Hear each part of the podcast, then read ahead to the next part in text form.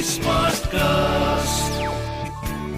You are listening to an HD Smartcast original.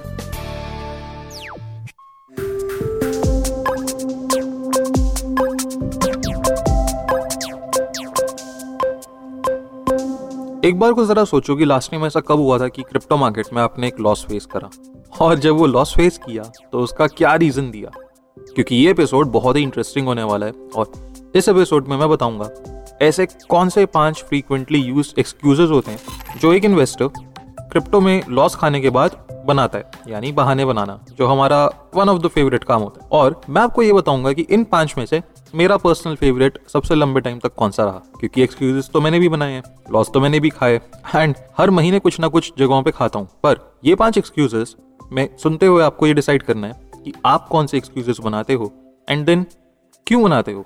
क्योंकि excuses बनाना is just an outcome जो हमें surface level पे दिखता है। इसके बारे में ज़्यादा बात करेंगे ये एक्सक्यूजेस के बारे में जानने के बाद। तो पहला एक्सक्यूज है द इफ़ ओनली एक्सक्यूज यानी अगर ये हुआ होता तो पक्का मेरा पोर्टफोलियो प्लस में होता। यानी अगर बजट सेशन अच्छा आया होता, या अगर गवर्नमेंट ने टैक्स अच्छे डिफाइन करे होते, या अगर मार्केट ग्रीन रही हुई होती तो मेरा पोर्टफोलियो बहुत ही अच्छा रहता। अब ये जो प्रडिक्शन वाले एक्सक्यूज होते हैं, ये हमेशा डाइसी होते हैं, क्योंकि कोई भी नहीं जानता प्रिडिक्शन सच निकलेंगे या झूठ। बिकॉज़ है तो वो इवेंचुअली एक प्रिडिक्शन ही ना, और प्रिडिक्शन हमेशा पॉसिबिलिटी पे चलती है, या तो हो भी सकती है या नहीं भी हो सकती।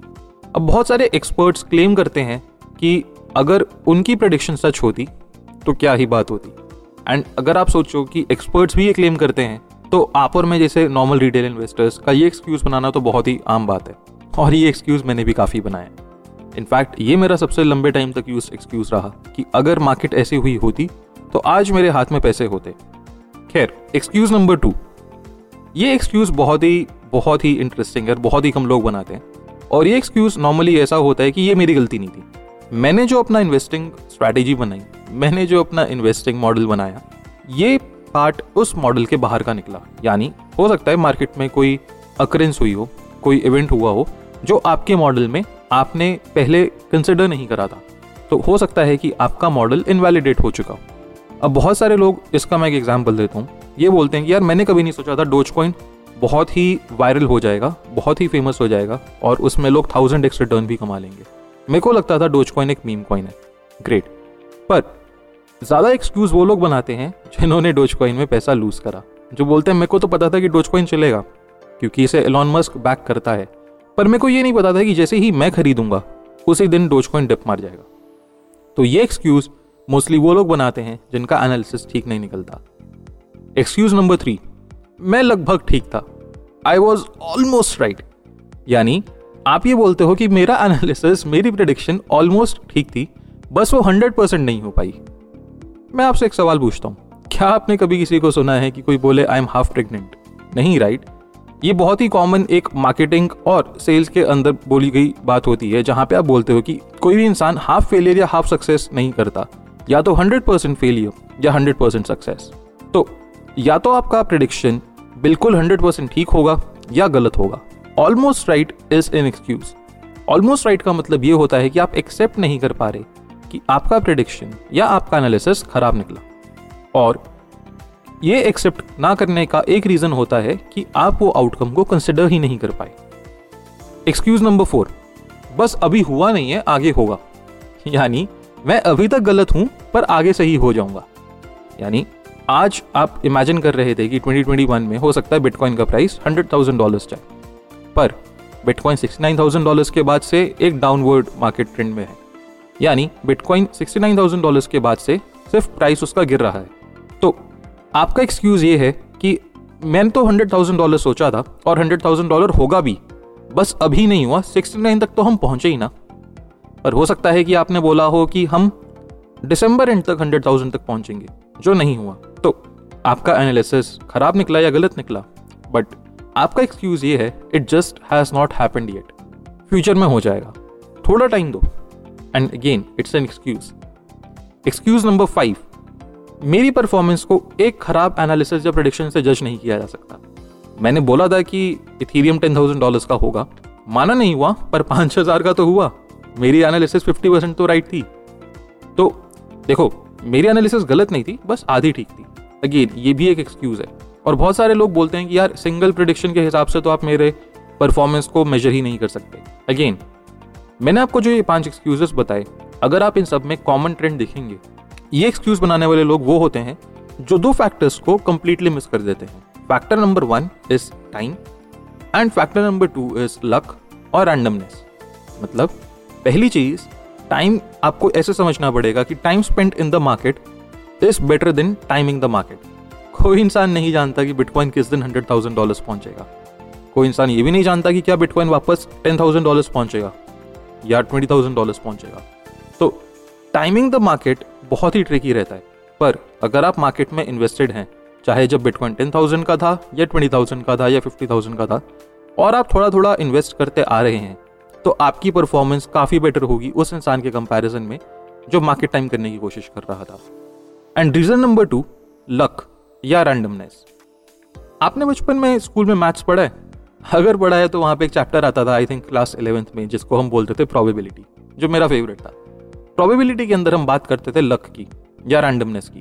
तो लक और रैंडमनेस सिंपली ये बोलता है कि कल को हो सकता है एक ऐसा इवेंट ट्रिगर हो जाए, एक ऐसा इवेंट कॉज हो, जिसकी वजह से मार्केट काफ़ी चेंज हो जाए। जिसका एक एग्ज़ाम्पल है कोविड किसी ने नहीं सोचा था कि मार्च ऑफ़ 2020 में पूरे वर्ल्ड की इकोनॉमीज एक साथ क्रैश कर जाएँगी, जिसको आज लोग एक ब्लैक स्वैन इवेंट बोलते हैं। ये आउट ऑफ़ पॉसिबिलिटी या आउट ऑफ़ स्कोप रहा। पर अगर आप ध्यान से सोचेंगे तो मार्केट के अंदर मोस्टली सारे इवेंट्स ऐसे ही रहते हैं। जैसे अभी बीच में जब बिटकॉइन डिप करा तो लोगों ने बोला, ये इसलिए हो रहा है क्योंकि रशिया और यूक्रेन की कुछ टेंशन चल रही है और यूएस इंटरवीन करने की कोशिश कर रहा है। पर एक साल पहले तक किसी को आइडिया भी नहीं था कि ऐसी कोई पॉसिबिलिटी हो सकती है। या जब मार्केट में कोविड का नया वेरिएंट आया तो मार्केट फिर से डिप कर गई। या जिस दिन यूएस के इन्फ्लेशन नंबर्स निकल कर आए तो उस दिन मार्केट चढ़ गई। रैंडमनेस और लक और टाइम ये चीज़ें आपको मान के चलना पड़ेगा, आपके कंट्रोल में नहीं। तो इस वजह से जब भी आप कोई एनालिसिस करते हैं, कोई मॉडल बनाते हैं, उसमें आपको ये कंसिडर करना पड़ेगा कि रैंडमनेस एंड लक मेरे हाथ में नहीं है। इनको एडजस्ट करने के बाद मेरा मॉडल क्या बोलता है? तो जितने भी प्रडिक्शन के मॉडल्स होते हैं, जितने भी एनालिसिस के मॉडल्स होते हैं जो बोलते हैं कि मार्केट ऊपर जाएगी या नीचे जाएगी, ये मोस्टली आठ या नौ बार दस में से फेल होते ही होते हैं। एक बेटर मॉडल ये होता है जो बोलता है मार्केट जो करेगी वो करेगी मैं ये पर्सनली एक्शन लूँगा। एंड ये टाइप के मॉडल्स बेटर काम करते हैं।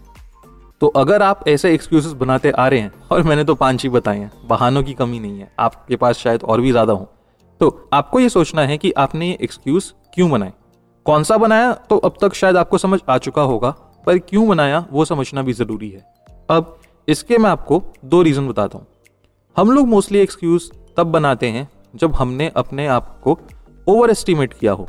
यानी हमने अपनी एबिलिटीज को जितनी है रियलिटी में, उससे बहुत ज़्यादा आंका हो या मापा हो। हमने डिसाइड करा हो, यार, मेरा एनालिसिस मेरा स्किल बहुत ही हाई क्वालिटी का है, बहुत ही अच्छा है, मेरा एनालिसिस कभी फेल नहीं होता। तो जब हमारा एनालिसिस फेल होता है, हम एक्सक्यूज बनाते हैं। तो overestimating our own abilities is the core reason जिसकी वजह से हम अपने इनकरेक्ट फोरकास्ट या इनकरेक्ट एनालिसिस को देखते हैं और फिर उसके लिए एक्सक्यूज बनाते हैं। एंड दूसरा, हम अपने मॉडल को कभी भी ये नहीं सोच के चलते कि फेल हो सकता है।